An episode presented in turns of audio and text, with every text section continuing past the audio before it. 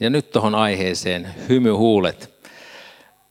Tulee lähinnä mieleen kyllä tämä hymyhuulet suukon saavat ja hymyhuulet huomataan. Mutta tämä ei nyt ihan ehkä mene siihen, siihen kategoriaan. Personan ää, perusopinnot on tämän, tämän opetuksen otsake tälle illalle. Ää, viime keväänä mä kävin ratkaisukeskeisen sieluhoidon kurssin tuolla Tampereella. Ja mulle jäi mieleen sieltä seuraavia asioita.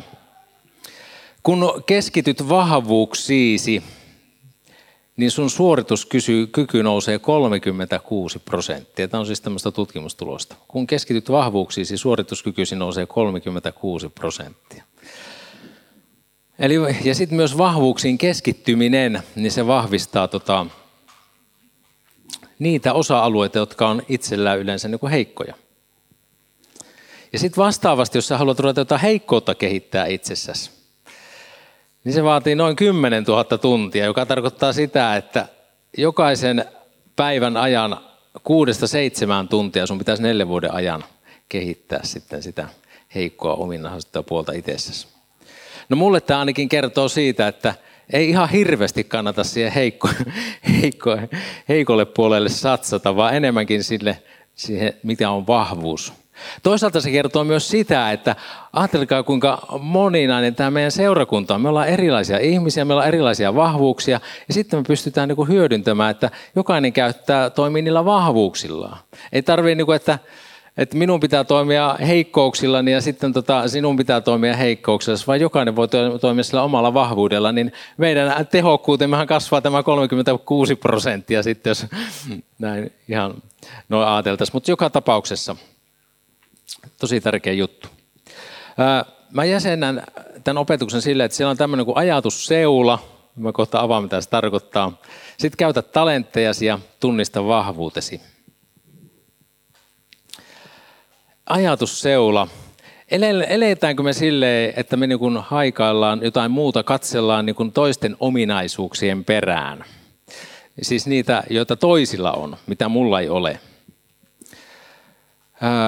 onko sulla koskaan käynyt mielessä, että kyllähän mä sitten tekisin, jos mulla olisi nuo samat kyvyt ja lahjat kuin tuolla toisella? En tiedä, mitä te ajattelette mun kyvyistä tai lahjoista, mutta itse mä oon usein ajatellut silleen, että kyllä Jumalan ole muille on antanut lahjoja, mutta ei oikein mulle. Kyllähän munkin olisi helppo palvella, jos mulla olisi tuo ja tuo kyky. No tuo ajattelu, niin sehän tosiasiassa on, se on valheellista ja se on synnillistä. Se on syntiä, josta mun on ollut oikeastaan tuon tuostakin tehtävä niin sanotusti parannusta. Tunnistaa se, että hetkin, että ei mun noin pidä ajatella. No toki mä olen omaksunut sen sieltä omasta kasvuympäristöstä ja se on vähän, vähän niin kuin ollut se mielentatuanti ja se päähän koodattu ajatus. Mutta mut, mä uskon ja tiedän, että Jumala haluaa, että mä opin sitä eroon. Sitten vielä veljet. Kaikki mikä on totta, mikä kunnioitettavaa ja oikeaa, mikä puhdasta, rakastettavaa ja hyvältä kuuluvaa. Jos on jokin hyve ja jotakin kiitettävää, sitä ajatelkaa. Tuossa on ajatteluohje, ja mä nimittäisin sitä ajatusseulaksi. No minkä takia näin? Koska sen seulan läpi on hyvä suodattaa sitä omaa ajatusmaailmaa, mitä mun päässäni ja ajatuksissani liikkuu. Millä mä ruokin mieltäni, millä, minkälaista puhetta mä käyn itseni kanssa, mitä mä puhun itselleni. No kun Jumala loi ihmisen, niin mitä Jumala totesi siinä luodessaan maailmaa ja kaiken sen, mitä hän oli luonut? Hän totesi, että ja Jumala katsoi kaikkea, mitä oli tehnyt ja näki, että se oli erittäin hyvä. Hyvää. No se on totta, että synti pyrkii hallitsemaan meitä, turmelemaan meitä. Mutta sen orjuttava valta, se on murrettu Jeesuksen ristissä. Me ollaan saatu yhdessä kuolla Jeesuksen kanssa, kuolla synnille. Sillä ei ole enää orjuttavaa vaikutusta meihin. Toki se meidän vanha luonto ikään kuin muistuttaa edelleen niistä vanhoista asioista, mutta me ollaan vapautettu Jeesuksen ristin kautta. Ja meidän tulee ruokkia ajatuksemme ja ajatuksiamme näillä ajatuksilla. Vaikka mä näen elämässäni monia asioita, mitkä ei ole sopusoinnussa Jumalan sanan kanssa, niin mä voin ruokkia itseäni sillä totuudella, että Jeesuksen ristin kautta mut on vapautettu synnin orjuudesta. Vapautettu synnin orjuudesta. Meidät on myös luotu tehtävään. Sillä me olemme hänen tekonsa luodut Kristuksessa Jeesuksessa niitä hyviä töitä varten, jotka Jumala on ennalta valmistanut vaeltaaksemme niissä. Meidät ihmiset on luotu hyviä töitä varten.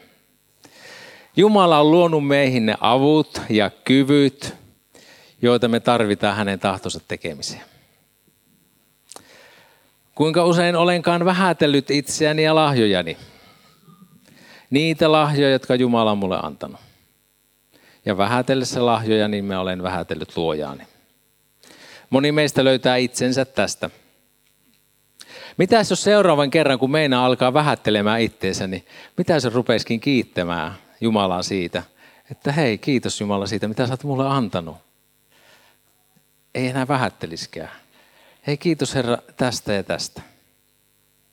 Sillä jokainen hyvä anti ja täydellinen lahja tulee ylhäältä valojen isältä, jonka luona ei ole muutosta eikä varjoa, varjoakaan vaihtelusta. Ne lahjat ja kyvyt, jotka meillä on, on Jumalan lahjoittamia meille. Elämä on Jumalan lahjaa meille. Ja jokaisen meidän tehtävä ja paikka on ainutlaatuinen. Eli mä uskon, että seurakunnassa on tarkoitus, että me toimitaan niillä omilla lahjoillamme ja me saadaan tuoda se parhaamme ja niillä palvella. Tietyssä mielessä meidän paikka Kristusruumiissa, se on korvaamaton. Sanotaan kyllä, että ei sotaa yhtä miestä kaipaa tai ehkä naistakaan. Mutta ei se, ihan, ei se toisaalta ei ole niin. Sillä eihän ruumiskaan ole yksi jäsen, vaan niitä on siinä monta. Jos jalka sanoisi, koska en ole käsi, en kuulu ruumiiseen, niin ei se silti olisi ruumiiseen kuulumaton. Ja jos korva sanoisi, koska en ole silmä, en kuulu ruumiiseen, niin ei se silti olisi ruumiiseen kuulumaton. Jos koko ruumis olisi silmänä, missä sitten olisi kuulo, jos taas kokonaan kuulona, missä silloin haisti. Mutta nyt Jumala on asettanut jäsenet itse kunkin niistä ruumiiseen niin kuin hän on tahtonut. Minulla ole sinun lahjoja, eikä sulla ole mun lahjoja. Hyvä niin. Yhdessä seurakuntana me ollaan enemmän kuin jäsentemme summa tai osiemme summa. Jumala haluaa käyttää meitä suunnitelmassaan ja tehtävässään. Ja siihen hän on meidät valmistanut ja valmistaa. Eli toisiin vertaaminen on ihan turhaa. Minä istutin, Apollos kasteli, mutta Jumala on antanut kasvun. Niin ei siis istuttaja ole mitään eikä kastelijakaan, vaan Jumala, joka kasvun antaa.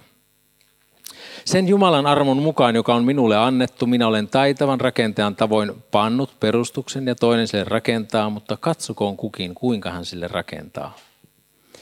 Paavalille ja Apo, Apolloksella oli molemmat omat tehtävänsä ja paikkansa tuossa seurakunnan rakentamisessa.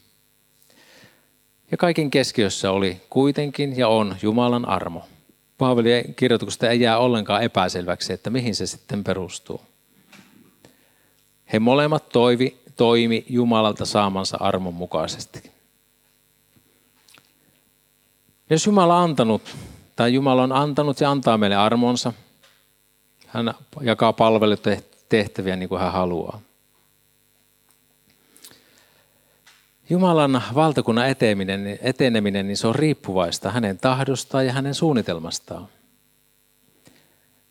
Ja meillä on se oma paikkamme Kristusruumiissa, hänen seurakuntansa jäseninä. Eli mä äsken jo sanoin ja sanon uudestaan, tietyssä mielessä me ollaan korvaamattomia ja Jumala haluaa meidät työtovereiksi. Jos me esimerkiksi menetään näkökykymme, niin silloin me menetetään osaa toimintakyvystämme. No sitten kuitenkin muut aistit kompensoi sitä näyn menettämistä. Eli tässäkin mielessä ajatellaan Kristuksen ruumiissa, niin jokainen jäsen on tässä mielessä korvaamaton. kenties sillä, sillä voidaan kompensoida toisten poissa olemista, mutta on paljon parempi se, että, joka, että seurakunta voisi elää jokaisella solulla, jokaisella jäsenellä, jokaisella osallaan. Eli käytetään niitä lahjoja, joita Jumala on meille antanut. Nyt mä heitän teille keskusteluaiheen tässä. Eli muutamia minuutteja keskustelua. Ne on tuolla kalvolla nyt, en käy niitä tässä sepustamaan ja sitten voitte jutella, voitte jutella yksin tai kaverin kanssa. Jos tuntee, että on vaikea jutella toisen kanssa, niin sitten voitte käydä pään sisäistä keskustelua, mutta sitten muuten niin rohkaisen keskustelemaan toisen kanssa. Olkaa hyvä, jatkakaa. Mä oon, mä oon tässä muutaman minuutin oottanut, että kun mikki aukeisi. Itse asiassa miksi olla aika iso valta. Herra, sua siunatkoon vaan väkevästi, Juha. Hyvä näin. Hei, jatketaan. Jatketaan. Mä jatkan tätä, että jatkatte omissa ajatuksissa työstämistä kanssa. Ja, ja, ja varmasti tuli hyviä, hyviä pointteja ja ajatuksia, näin, näin toivon ainakin. Käytä talenttejasi. Nämä on nykyään näitä talentkilpailujakin jatkuvasti pyörii telekkarissa. Sieltähän se tulee siitä kyvystä ja lahjasta, se talentti sitten. Raamatusta varmasti napattu. Tai en tiedä itse asiassa tuon sanan etymologiaa sitten. Kyllä se varmaan sitten tulee näihin talenttikisoinkin sieltä joka tapauksessa. Mutta hei, mulla tuli mieleeni Jeesuksen leiviskä vertaus. Ja Jeesus esitti tuon vertauksen siinä yhteydessä, kun hän puhuu valvomisesta. Ja hän oli puhunut viisaista ja tyhmistä neitsyistä, ja sit, sitä kautta hän opetti valvomisen tärkeyttä, kuinka tärkeä on valvoa. Ja sitten tuo leiviskä vertaus on osa tuota samaa opetusta. Ja se vertaus löytyy Mattiksen evankeliumin 25 luvusta ja siltä jakeesta 14. Mä kerron osan siitä vertauksesta. Luulen, että se on suurimmalle osalle tuttu entuudestaan, mutta kyllä tästä jyvälle pääsee. Siellä tapahtuu niin kuin tapahtui, kun mies matkusti muille maille. Hän kutsui palvelijansa ja uskoi heille omaisuutensa. Yhdelle hän toi viisi leiviskää, toiselle kaksi ja kolmannelle yhden. Kullekin hänen kykynsä mukaan ja hän lähti muille maille. Se, joka oli saanut viisi leiviskää, meni kohta, asioitsi niille ja voitti toiset viisi leiviskää. Samoin kaksi leiviskää saanut voitti toiset kaksi. Mutta yhden leiviskän saanut meni pois ja kaivoi kuopan maahan ja kätki siihen herransa rahan. Tuosta leiviskästä vähän. Uudessa testamentissa leiviskä oli noin talentin painoinen, eli 21 puoli tai 21,25-53,12 kiloa, eli tosi massiivinen raha. Ja se talentti vastasi 6000 päivän palkkaa. Ja Suomen palkkatason suhteutettuna se ensimmäinen palvelija sai 3,5 milliä ja toinen miljoona 400 000 ja se kolmas sai vain 700 000.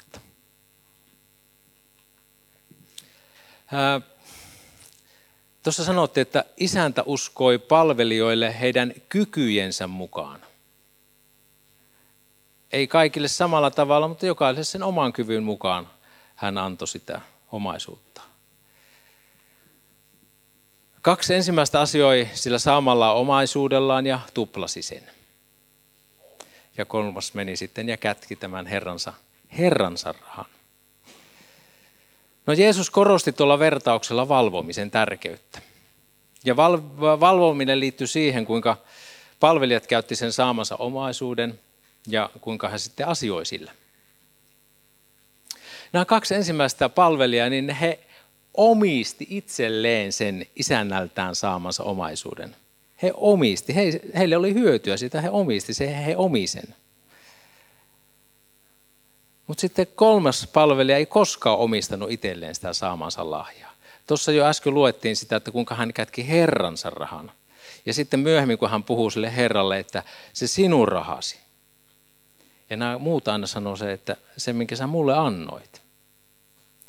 Eli tuo kolmospalvelija ei omistanut itselleen sitä lahjaa. Kysymys oli siis ihan valtavasta omaisuudesta, sellaisesta omaisuudesta, jollaista ei kenelläkään palvelijalla luonnostaan ollut. Meille kristityille on uskottu taivaallinen omaisuus, sellainen omaisuus, mitä meillä ei luonnostaan ole. No se omaisuus on lahjoitettu meille Jeesuksessa, Kristuksessa. Ja on tosi tärkeää, että me omistetaan se itsellemme niin, että se hyödyttää meitä. Ja me saadaan se uskon kautta Jeesukseen Kristukseen. Me saadaan omistaa se itsellemme. On tärkeää, että me omistetaan se kaikessa laajuudessaan. Tietysti jos me lähdetään sitten sille linjalle, että no, jos sulla on tämän verran uskoa, niin sitten sinä omistat sitä sen verran ja sen verran. Se riittää, että sulla on sydämessä halu palvella Herraa. Sulla on sydämessä halu turvata Jeesuksen ansiotyöhön. Mutta jotenkin sen omaisuud, sitä omaisuutta voi omistaa itselleen enenevässä määrin. Tuon kolmannen palvelijan näkemys isännästä, se oli kylmä ja kova ja vaativa.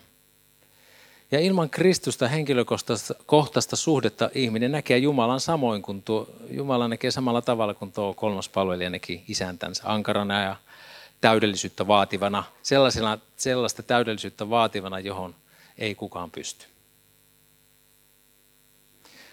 No tuon vertauksen lopuksi tuo isäntä palaa tilintekonoiden palvelijoiden kanssa, ja nämä isännän omaisuudella asioineet ja sen tuplanneet palvelijat, he saavat palkkion. Kun taas sitten palvelija, joka ei välittänyt tehdä mitään sillä mittavalla omaisuudella, hän menettää kaiken ja sitten joutuu isäntänsä hylkäämäksi. Sille palvelijalle kävi itse asiassa uskonsa mukaisesti. Hän ajatteli isäntänsä olevan paha ja kova, ja niin hän myös joutui kokemaan sitten sen kovuuden. No, pelastus on ehdottomasti tämä semmoinen suuri talentti, joka meidän tulee omistaa itsellemme. Ihan kaikki se elämän vastaanottaminen, sen todeksi eläminen, se antaa oikein perustan omien vahvuuksien löytämiseen ja niillä asioimiseen. Myös meidän omat vahvuudet on talentteja, joita meitä on kutsuttu käyttämään.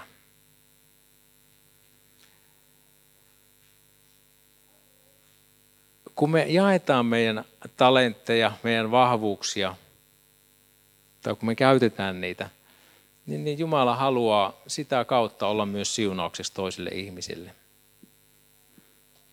Eli se, että meillä on luonnollisia lahjoja, tai niin meidän ei, ei tarvitse eikä pidä, ei tarvitse vähätellä niitä, vaan me saadaan olla niistä kiitollisia laittaa ne käyttöön.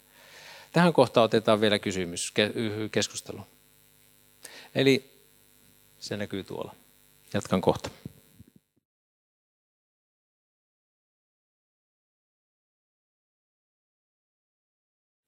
Eli tunnista lahjasi ja käytä niitä. Mä otan vielä viimeisen osion tähän sitten. Tässä osiossa mä heitän ajatuksia siitä, miten lahjansa voisi tunnistaa. Ei todellakaan ole mikään kattava selvitys varmastikaan, mutta onhan olemassa monenlaisia testejä. Meidän seurakunnassakin on joskus täytetty tämmöistä armolahjatestiä. Ja, ja, mutta yhden raamatun jakeen mä haluan nostaa tähän kohtaan korinttilaiskirjeestä. Kuka asettaa sinut etusijalle ja mitä sinulla on, mitä et ole saanut lahjaksi? Mutta jos olet saanut sen, miksi kerskailet ikään kuin et olisikaan saanut sitä lahjaksi?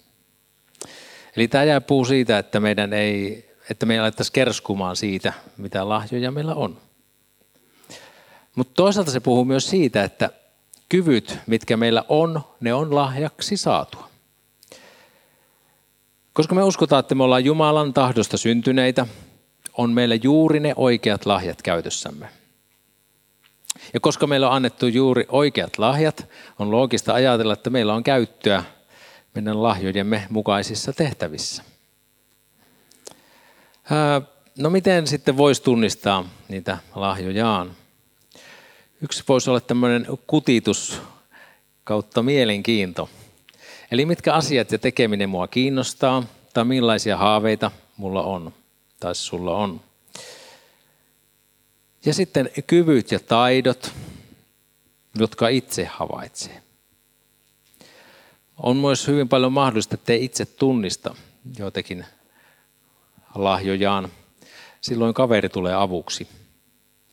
On sellaisia lahjoja saattaa olla, että vain toinen ne huomaa ja on tärkeää, toinen niistä myös kertoo sulle. Lahjoista on hyvä keskustella myös siinäkin mielessä, että näkeekö toiset sen asian samalla tavalla kuin itse näkee. Joskus voi olla esimerkiksi sitten semmoinen tilanne, että asianomainen kokee olevansa vaikka eriomainen laulaja, mutta sitten toisten korvaan se laulu kuulostaa epävireiseltä. Yhtenä mittarina mä käyttäisin myös hedelmää. Hedelmästään puu tunnetaan. On hyvä kysyä itseltään, että minkälaista hedelmää tämä mun tekemiseni tuottaa. Toki siinäkin pitää olla sitten varovainen, riippuen sitten sitä omasta taustasta, niin saattaa olla, että sitä vaatii sellaista hedelmää, että ei se mene ihan mahdottomuuksiin, mutta joka tapauksessa semmoinen terve arviointi. Ja voi olla, että lahjavarustuksessa kautta niin Jumala käyttää sinua erityisissä paikoissa, erityisissä tehtävissä. Mä ajattelen niin, että yksi haaste meidän lahjojen käytölle meillä kristityllä saattaa olla se, että me nähdään herkästi hyvin kapea-alaisesti meidän hengellinen palvelutehtävä tai että missä Jumala meitä haluaa käyttää. Eli hengellistä palvelutehtävää ei ole vain se, mitä me tehdään seurakunnan tilaisuuksien toteutumisen mahdollistamiseksi. Toki sitäkin työtä tarvitaan. Mutta seurakuntayhteisö ei, ei ole vain semmoinen sisältä lämmin uskovien yhteisö. Vaan se on paikka, jossa me tankataan ja varustaudutaan eläksemme uskoamme arjessa todeksi. Autokin viedään huoltoon ja huoltoasemalle tankattavaksi sitä varten, että, sillä pystyy, että se pysyy käyttökunnossa. Seurakunta on uskovan huolto- ja tankkauspaikka. Ja suuri osa palvelutyöstä tehdään seurakunnan toiminnan ulkopuolella, maailmassa ja erilaisissa maailmoissa – Jeesuksen tuo rukous Johanneksen evankeliumin 17. luvussa, se on aivan huikea. Kannattaa lukea sitä, se kokonaankin, mutta mä otan siitä tähän kohtaan vain yhden lyhyen pätkän. En minä rukoile, että ottaisit heidät pois maailmasta, vaan että sinä varjelisit heidät pahasta. He eivät ole maailmasta niin kuin en minäkään maailmasta ole. Pyhitä heidät totuudessa, sinun sanasi on totuus. Niin kuin sinä olet lähettänyt minut maailmaan, niin olen minäkin lähettänyt heidät maailmaan. Jeesus rukoili opetuslastensa puolesta, joihin mekin hänen ominaan nyt tänään lukeudutaan. Mä uskon, että Jeesuksen rukous on tänä päivänä ihan sama meitä kohtaan kuin se oli silloin, kun hän, hän tämän rukouksen rukoili. Eli hän on lähettänyt ja lähettää edelleen meitä maailmaan. Mutta hän ei lähetä sinne meitä ilman varustusta ja ilman sen tehtävän tarvitsemia lahjoja. No tänään mä päätän tähän ja pari viikon päästä me tutustutaan Danielin elämään ja siihen, miten hän sitten aikoinaan laittoi lahjansa käyttöön. Ja ihan kertauksena tästä kerrasta lyhyesti. Eli käytä ajatusseulaa sitten vielä veljet, kaikki mikä on totta, mikä kunnioitettavaa ja oikeaa, mikä puhdasta, mikä rakastettavaa ja hyvältä kuulostavaa, jos on jokin hyve ja jos on jotakin kiitettävää, sitä ajatelkaa. Eli tuo Filippiläiskirja 4.8. Käytä talenttiasi. Omista ennen kaikkea pelastus Jeesuksessa Kristuksessa. Omista myös Jumalan lahjat itsellesi ja käytä niitä. Tunnista vahvuutesi. Pohdi, kokeile, keskustele, ellei ole vielä tunnistanut vahvuuksiasi. Ja se on varmasti sellainen asia, että sitä kannattaa aina aika ajoin käydä, koska me, me kasvetaan kasvetaan Kristuksen tuntemisessa ja muutenkin tämä elämä vie meitä eteenpäin.